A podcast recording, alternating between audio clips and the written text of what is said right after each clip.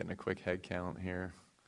I think we, uh, this is going to go more um, in terms of a Bible study, I think, at this point than a, uh, than a sermon. So we're going to, it's good. We're introducing the book of Colossians today, um, and so it probably lends itself to being more of a teaching instead of a preaching anyway. So uh, we're, let's say we're studying the book of Colossians together today.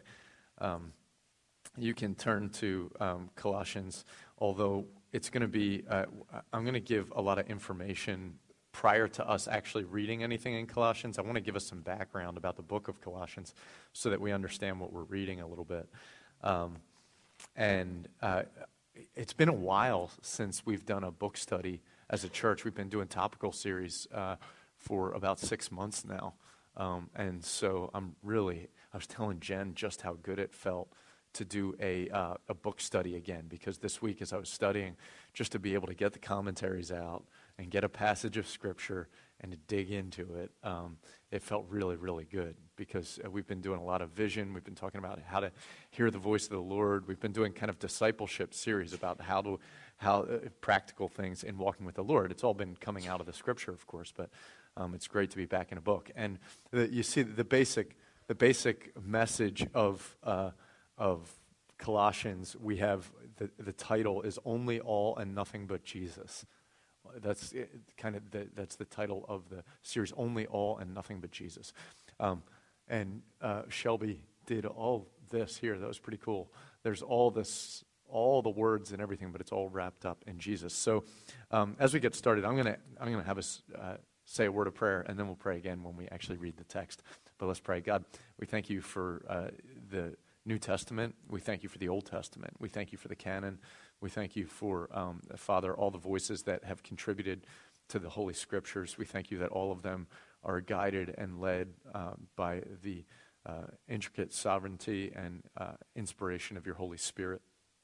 We thank you that um, they don't speak any less to us now than they spoke to the Colossian church back then. You know, um, that sometimes we actually find things in there that the Colossians would have never found because your spirit um, is, is using the word of God, which is alive and active. And uh, we thank you that these aren't um, just ancient words, they are ancient words, but they're also present words, and that in your eternity you are speaking to our hearts and to our minds, and you wash us with the water of the word right now. So help us to understand in the next few weeks here uh, this book of uh, Colossians, this letter uh, in a way that uh, really impacts and shapes us because we know that we need the, the different parts of the scriptures to keep shaping who we are and, and laying foundation. Um, so, God, uh, correct us, instruct us, rebuke us, uh, exhort us, and wash us through your word. And, um, and we look forward to that. We um, uh, want to join David in saying, we, uh, you know, your rod and your staff, they comfort us and uh, we yearn for your principles, even your rebuke. We, we yearn for your righteous judgments. We want you as a God to judge us, not in the sense of condemning us or hurting us, but we want you to look at our lives and see what doesn't work well and let us know so that we can be fixed. You know, um, we need uh, a friend and a guide and a father who um, is intentional uh, in, in, in uh, showing us where we get off base. And we're not strong enough to do that on our own. And even as a community, we still need you to be the breath that is breathing the words to one another. So we ask that you would do that through this series. And we ask it in Jesus' name. Amen. so, uh, obviously, the book of Colossians was written to uh, the church in Colossae. And Colossae was a town that was, it was about 100 miles east of um, Ephesus. The, and the, the book, uh, the letter written to the church in Ephesus and the letter written to the church in Colossae were written around the same time. Uh, there was a, a, river, it's in modern day Turkey, the Lycus River, and Colossae is right off the coast of that Lycus River. And it was interior in the Roman Empire. It wasn't a port town, but it was near the river, kind of like Pottstown or something. We're, we're on the river, but we're in interior, and that's the way uh, this town was. At one point, it had been a thriving metropolis. In the Persian Empire and in the Greek Empire, it was kind of a booming town because the roads were right along the rivers. And so it was on the way. It wasn't necessarily just a destination in and of itself, but it was big because it was on the way to a bunch of other things. Um, but things changed because the Romans were very well known for making new roads. And when they made new roads, it changed everything. Anybody ever see the Disney movie Cars? Ever see that? The, the cartoon movie? And there's this little town called Radiator Springs that used to be where it was all happening on Route 66. But then the freeway came in and it bypassed them, and all of a sudden there was not much left of the town. That was Colossae. Um, that's kind of what happened there is that it had been, you know, a town that everyone stopped in, and there was a thriving metropolis. But then once the new roads were built, it changed everything for them. And of course, a lot of the industry then left and all of that. There's, uh, there's kind of some similarities with Pottstown there, isn't there? High Street used to be on the way to a whole bunch of other things because, you know, High Street and Ridge Pike and all of that. And then there was 724, and then there's 422. And now you can stop at just about any exit on 422 and get it off and get to Wawa and get everything you need and get right back on the highway, you know. And um, and so uh, High Street is kind of left behind, and even the Coventry Mall is uh, a little bit out of the way now compared to what it used to be. Um, you know, you blow right past on 422 without even seeing the Coventry Mall, um, except for that big Dick's Sporting Goods sign out there that you can still see. Um, but in, but you, we know uh, very much what it's like to see towns in in Pennsylvania that are interior, that are along a river, that used to be right along the main road, but then the main road changed, and what were booming steel towns and full of factories and all has it's changed, and and yet we're still in America, you know, and yet Colossae was still in Rome. I mean, it was still a Roman uh, part of the Roman Empire, and so uh, even though there, it's a kind of an odd thing to be in the superpower of the day, but be in a repressed economy within that. And uh, so there's some real similarities between the town that's right across the river here from us and the town of, of Colossae. Um, now, uh, in the same way, it was also not that far from some towns that were really booming. So Ephesus was a booming town. I mean, there was still a lot going on in Ephesus. And Paul set up shop in Ephesus for a long time. He was in, he had been in Ephesus for about two to three years um, in his third missionary journey um, and just hung out there for a long period of time. And it's assumed that this church in Colossae probably got kicked off during that his stay in, in Colossae. We're not sure. We don't actually have any record of Paul visiting Colossae. We don't know if he went there himself or if one of his guys. We know that Epaphras was there. Epaphras is the one who brings him news. But we don't know that Paul established this church himself. As a matter of fact, we don't even know if some of the if he had any personal relationship with the people from Colossae at all. Um, but we do know he's, he's concerned about them and he cares for them. And kind of the way that things worked at that time with the church, it was really interesting because, uh, the, again, there's some real similarities to the way things are happening now. It would, it would be that they, um, Paul or um, one of the apostles would go to a, a place and establish kind of a home base. Antioch was a big home base you know, and Ephesus became a home base. Corinth kind of became a home base. And there was these different home bases. And then what would happen is there's these little towns that were out around those areas that would be kind of mission points from that base. And there was sort of a regional picture of a church.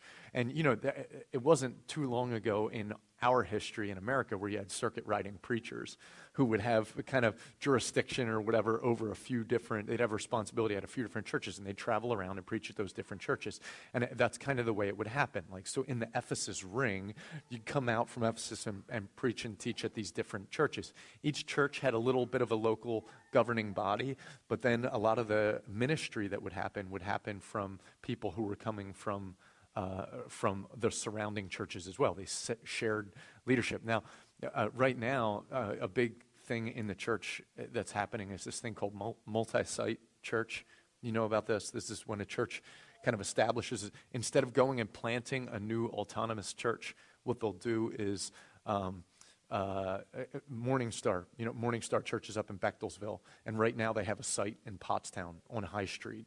And uh, Steve Dufresne, who preaches up at Morning Star, they'll either simulcast him, so the people who are they're having a worship service on High Street in Pottstown, and then they look up on the screen and they see Steve preaching, you know, or they, will send a videotape or a, a, DVD of him preaching and come over, and that's a really um, a, a, kind of a popular trend right now in the church is planning uh, different sites around that are all part of one local community.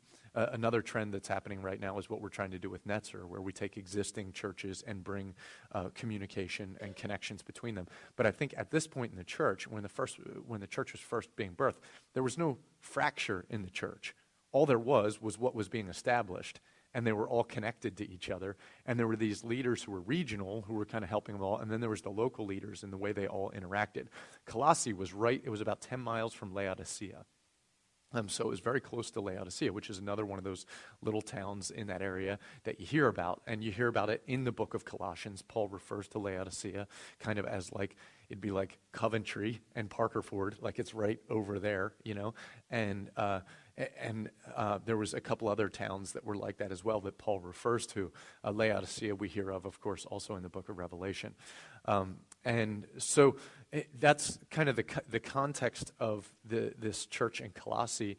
And then Paul, when he writes the letter, he's writing it from prison.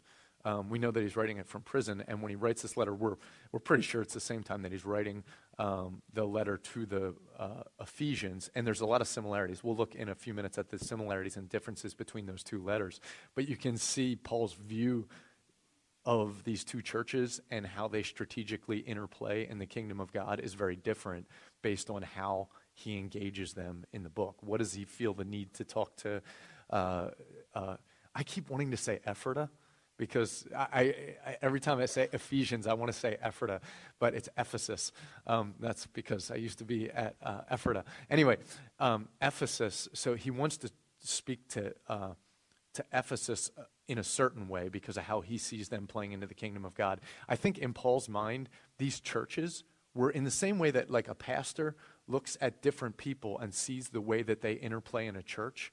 Paul sees the kingdom of God and sees the way that different churches play into the kingdom of God and says this church's job they kind of do this and this church they do that and they see how they fit together and you know so I, I, can look across the room and see musicians and see prayer warriors and we can see teachers and we can see the way that people uh, interface and i think paul's doing that and you see th- these letters that he's writing all at the same time from prison you get a picture into paul's mind as he's kind of looking across the whole scene and seeing how these churches play together and he writes the letters accordingly so um, Paul's in prison, and there's this great lesson for us. And I'm sure you, you probably know this, but there's this spectacular lesson for us in the fact that Paul wrote these letters from prison. What do you think? An ap- uh, what's a lesson for us to learn about that? About uh, Paul writing these letters from prison? Okay, so yeah, I mean, Paul says that he's learned the secret to being content in all situations. He's consistently saying, find joy in all circumstances.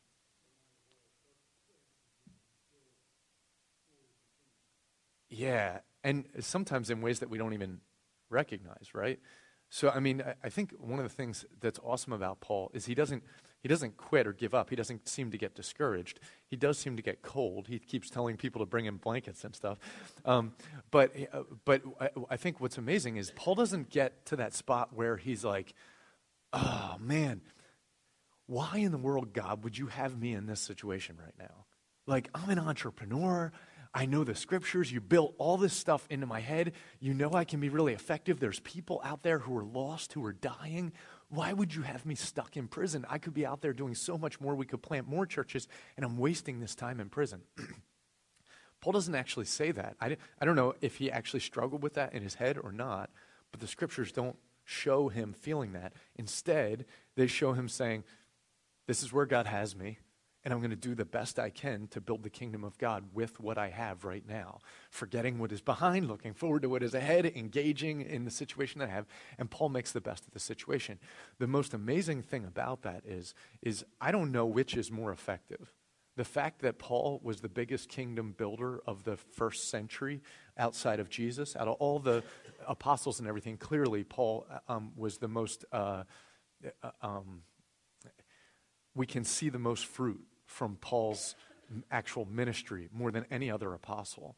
Um, but I don't know if that's what, I doubt that's the most effective part of Paul's life.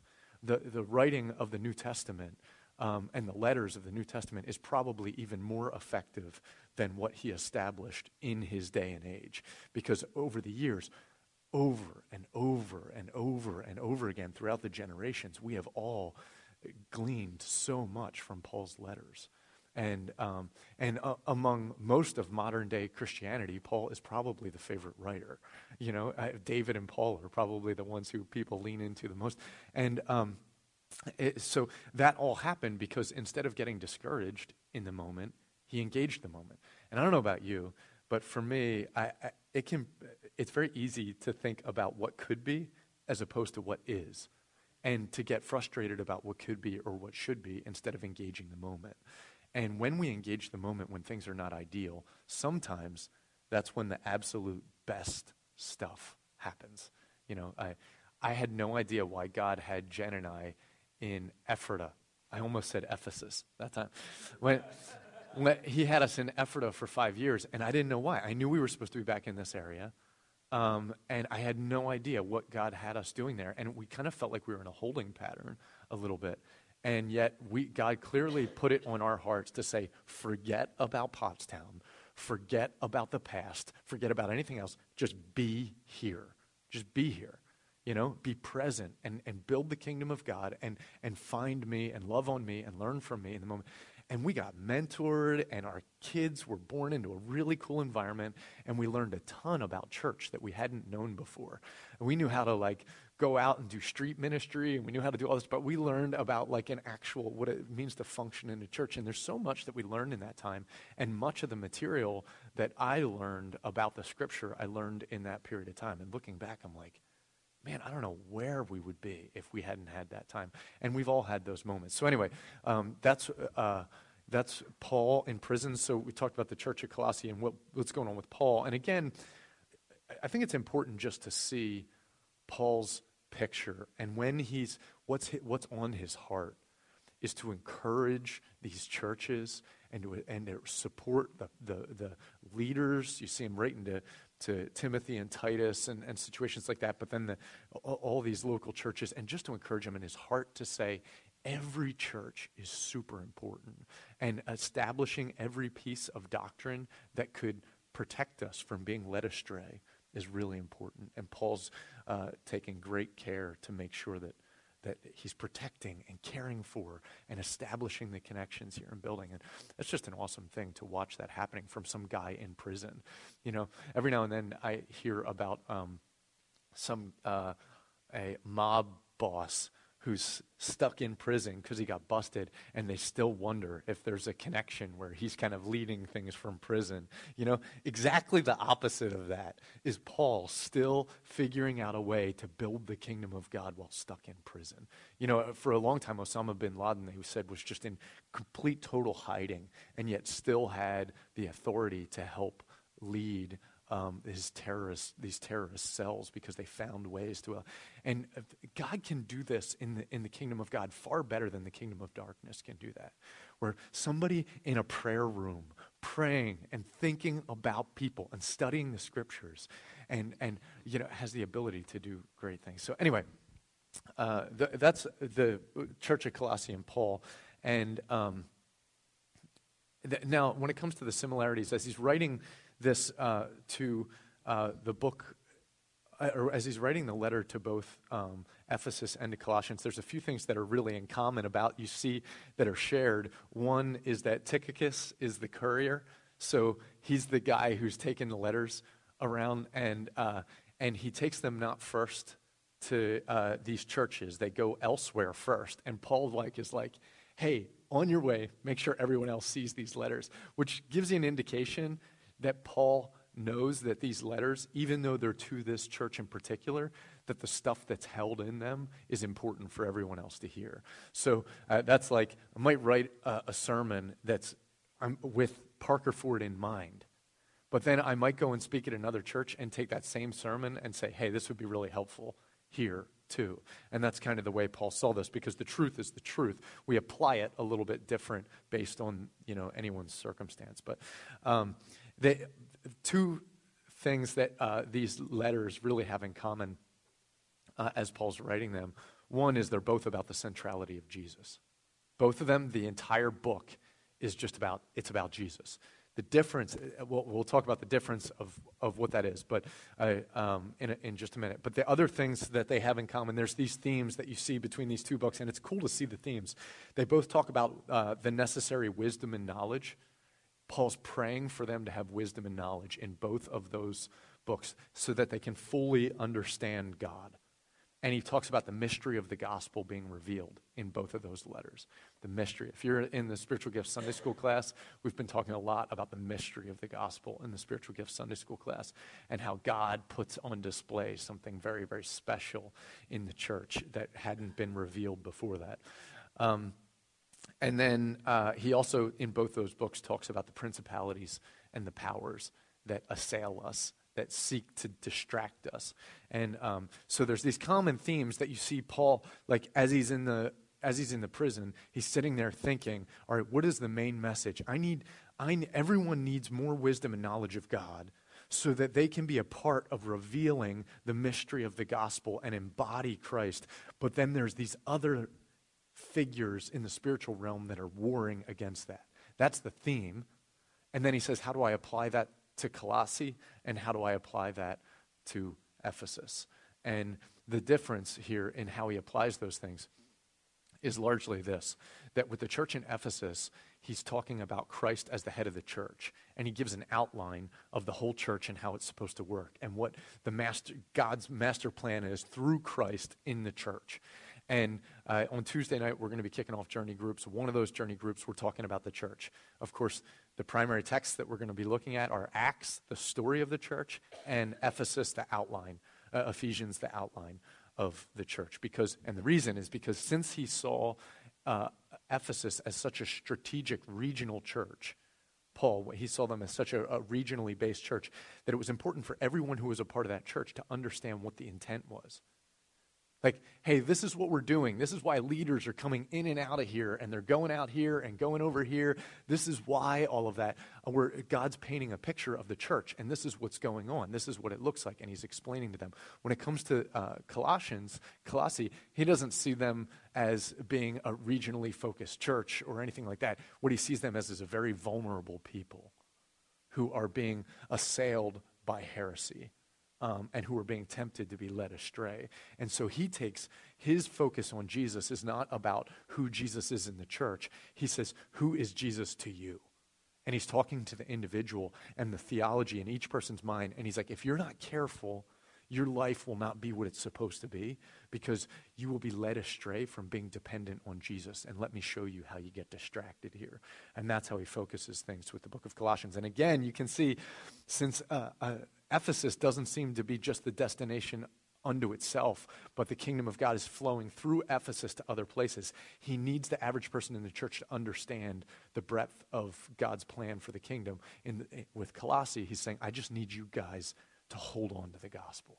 And he's like pounding them with the basics of the gospel and saying, You're going to get off track. And um, so uh, the reason that he writes specifically to Colossae about this is because this guy Epaphras, his buddy, and you know, Paul is always sending people back and forth all over the place. And, um, but he, he has his buddy Epaphras. He comes back to Paul and he says, There's a problem in, in Colossae right now. There's these people who are teaching such and such. And Paul's like, Oh, that's not okay because he knows what happens when we start to think wrong, then we start to live wrong. And uh, we actually do what we think. Um, there's a, there's, a, there's a, a lie out there that we, we think we can actually believe this, but do this. And and we, we actually can't. When I start sinning and living in a lifestyle of sin, I may think that I believe this, but it's not actually true. I might know information about God, but I don't actually believe that information if I'm living this way. The way, the, the way faith works is faith is about who I'm trusting. And if I'm trusting God and if I'm trusting the truth that He's speaking, then I will inevitably live in a way that reveals that.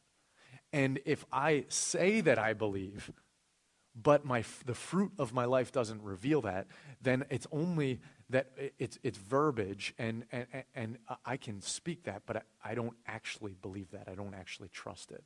And that's what happens. So Paul's checking them on what they actually believe and showing them where they, where they get off base um, and how they're going to be led astray. Now, this the heresy, and we're, we're about to read the text um, here because we don't, you know, I, that's everything in this in this time is really to kind of set the stage for this book. But um, the, this heresy that was assailing them is a really confusing one because it doesn't appear that it fits perfectly with um, any of the specific heresies of the day. So, anybody know what the two big heresies were in the New Testament church? Gnosticism was one of them. And what's Gnosticism? Yeah, yeah, secret knowledge, right? So, yeah, it's all secret knowledge. And it's spiritual is better than physical. Um, everything was based on the theology that everything spiritual is good, everything physical is bad. And the more spiritual experience or knowledge you have, the more you're ascending. And there's this secret knowledge that can only be spiritually gained. It's not like logical, it's not, and it's certainly physical. And people responded in two different ways. They either kind of like uh, beat the body because uh, the body was bad and deprived the body, or they were completely immoral with the body. Let the body go do what it wants. It doesn't really matter. All that matters is what I know on a spiritual level. That was one of the big heresies, and what's the other one? Asceticism, yeah, which is connected to something that came from the Jewish faith. We call them the Judaizers. The Judaizers. And what, what did the Judaizers basically do? What did they say? You still had to keep certain parts of the law at least. And so that's why uh, when uh, Paul's always talking about circumcision, whether you need to be circumcised or not, that whole thing, that was about whether the covenant, the circumcision was a sign of the old covenant. And did we still need to engage in the old covenant? Meat sacrificed to idols, you know, all these topics had to do with uh, defending against that. So in our day and age, we would call the Judaizers legalists okay? That's just like legalism. It's like this idea of like you still have this kind of religious spirit this law you got to still work at it. Yeah we're saved by grace but you got to kind of do this this or this or it's not real. As opposed to grace and jesus being the one that's producing fruit i still have to work to produce fruit that matches this. So i kind of have to fake it you know? Um, and then gnosticism would uh, would really be probably in ways we would call that uh, possibly we call it New Age. Um, there's a, but what happens right now in our world and what was happening in Colossae is there's something that uh, is called syncretism. And what's syncretism? Anybody know what that is? Exactly. So it's kind of a buffet of spirituality. This is the religion of Oprah you know uh, and and this would truly be kind of a new age postmodern way of thinking about faith is that each person kind of decides what portion of they of faith they like and they kind of mix and match that to say this is what i think is true and this is what makes sense to me as if any one of us has the ability to see perfectly. But that's the whole deception in our day is you don't have to see perfectly because no one actually thinks that you can anyone can see perfectly. And so the whole point is no one can know the truth, so you might as well just do what works for you or kind of figure out the best you can. And that's not actually true. That's not I, I, we don't we shouldn't have more faith in humans to be able to figure out truth. We should have more faith in God to be able to reveal himself clearly. And God is strong enough to reveal the truth and establish that to a bunch of broken humans. Um, and when we believe that, we believe that there is actually a solid truth that we can hang on to. Um, in, in Colossae, this is what was happening. There was a weird mix. Everything was still Christian. People were, the church was Christian, and yet they're pulling in some of this Gnostic thought and they're pulling in some of this Judaizer thought, and they have this kind of weird mix. And the whole point of Paul's whole book to them is to teach them how to stay focused on the one thing that matters and one thing alone, which is Jesus. He's like, this isn't just a doctrine of Jesus. This isn't a theology of Jesus. This isn't the practice of Jesus. This isn't uh, the, the, the, the woo woo experience of Jesus. What this is, is Jesus is a person. He is God, and we need to lean on him. And that's what this is a relationship, a dependence on Jesus. And so the whole book really focuses on that. The whole letter focuses on that. All right, with that said, we're, in our last couple minutes here, we're going to read the first uh, few, uh, few, verses and um, just make a few points on them. Um, in, in the next couple weeks is when we'll really dig into it. Any questions about that or thoughts about the introduction to Colossae? Yeah? Feel like you got a background, a picture of it? All right, so uh, chapter 1, and um, we'll go down to verse 14. I'm not going to have you stand. Uh, Paul, an apostle of Jesus Christ, and we'll just walk down. I'll, st- I'll stop and make comments. Uh, Paul, an apostle of Jesus Christ, by the will of God, and Timothy, our brother.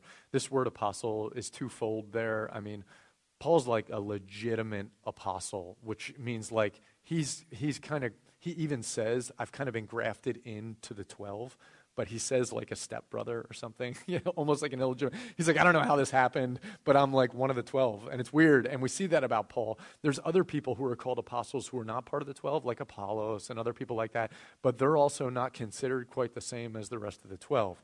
Paul is like, goes both ways. He's after the 12, but he's kind of part of the 12 too. And he's like, capital A apostle writing the letters, and, and Jesus appeared to him, but then he's also the small a, the one who's kind of functions in the role of just connecting churches and helping support them.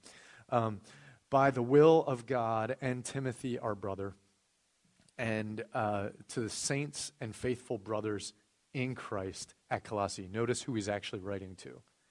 He's writing to the faithful brothers. He's not writing to those who have already been led astray he's writing primarily to those who are holding strong because he's trying to protect them from being led astray.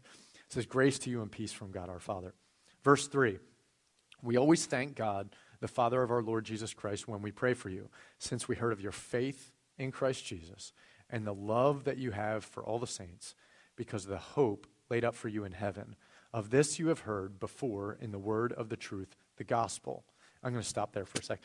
Uh, three things uh, that I want to point out. First of all, I love that he's thanking God for the fact that they're connected. He doesn't say, Good job, way to stay connected. He's like, We thank God for the fact that you're remaining faithful. It's God who's keeping you here. There's no arrogance in this. All of us are held in his arms by his grace. Another thing is he says, We're stoked about your faith. Stoked was the word he used, I think. We're, we're, um, we, we are grateful for your faith and for the love you have for the saints because the hope laid up in heaven. Notice those three faith, hope, and love that are all tied in there. You know, that's kind of a theme for him. Um, and what he's saying is notice what they have faith in. What do they have faith in? In Christ Jesus. They don't have faith. It's not you believe the right doctrine, it's that you trust the right person. Okay? So you're trusting Jesus, and we thank him because he's the one who's holding you close. This is, this is relational. But as you trust him, it's revealed because you have this love. So, uh, since we heard of your faith in Christ Jesus and of the love you have for all the saints, that's the fruit. Because, how did, so in other words, you have faith in Jesus. It's revealed through the fact that you're loving because you have hope laid up for you in heaven. Of this you have heard before in the word of the truth, the gospel. And what he's saying is when you trust Jesus, then his words provide hope, and that hope allows you to love. So there's faith that gives hope, and hope that gives love. The fruit is love. In order to be able to love, we have to have hope because hope requires massive, or uh, love requires massive sacrifice. And if I'm going to sacrifice, I have to have hope that it's going to be okay, you know? So I have to have something to hope for. And I have that hope because faith is the assurance of those things that we hope for right? And so I I'm trusting God saying, it's going to be okay, so now I can lay down my life for someone else because I have the hope of God taking care of me. So I'm trusting Jesus, trusting His word, therefore I have hope, which allows me to actually love. And, and that question should come back to us then and should say, where is it that our faith in Jesus is providing a level of hope that is allowing us to love? And that's a real practical applicational point for us we should, there should be a place where it is a huge sacrifice for us to love, a huge risk for us to love, but we're able to do it because of the hope, because we trust what this says. And so there are sacrifices in our life that are completely because we trust in what he says as the hope. And we can ask ourselves some real practical questions about that. So, uh, in other words, um, if, if I don't have just 70 years, but if I have all of eternity, how does that change the way I use my time? Because I know for me, I can get really stressed about not having enough time to get stuff done. And then I, sometimes I don't make good decisions about what to do because I'm too stressed about not having enough time. But if I know that I have all of eternity, it's, it's the same thing with finances. right? I, I may have a difficult time doing what God wants me to do with finances if I think that I'm really limited in finances. But if I believe that God will provide for my needs according to his riches and glory, then it might change the way I use my finances because I actually take him at his word and trust him. And so say, oh, this is what we have, not this. So therefore that changes. I have hope that he will provide for me. And if he cares for the sparrow, he'll provide for me. So I can actually trust him and do the loving thing in this moment with my finances because I have the hope that he will take care of me. You know? And so that's the, the way that works. And now he talks about how the gospel does this all over the place. He says uh, in verse 6, he says, The gospel which has come to you, as indeed in the whole world it is bearing fruit and increasing, as it also does among you since the day you heard it and understood the grace of God in truth just as you learned it from Epaphras, our brother, our beloved fellow servant. He is a faithful minister of Christ on your behalf and has made known to us your love in the Spirit. Again, the, the, the love happens because of the fruit of the Spirit, and that's because of the grace of the gospel. Anytime that we assume that love is based on our efforts as opposed to based on the Holy Spirit uh, being birthed in us, we've kind of missed it, right? And so it's grace of the gospel that produces love. So if I want to love more, I have to figure out how to lean into the gospel more, and that frees me to love. If I try to effort love on my own, I'll always fall short. One of the things that's really cool in here is it says the gospel is bearing fruit. And so it's increasing and growing. It makes the gospel an organic, living, reproducing thing. What does the um, Isaiah 55 says? My word will not return void, but will accomplish what it set out to, uh, to accomplish, which is that he plants the seed of the Word of God. And if someone holds on to that seed and it goes, falls into a soft soil of a human heart, now I'm actually believing this and I'm meditating on it. What, it, what this passage is telling us is any time that someone truly receives the gospel, it will always produce fruit. If we are not producing fruit, it's because we're not fully believing gospel.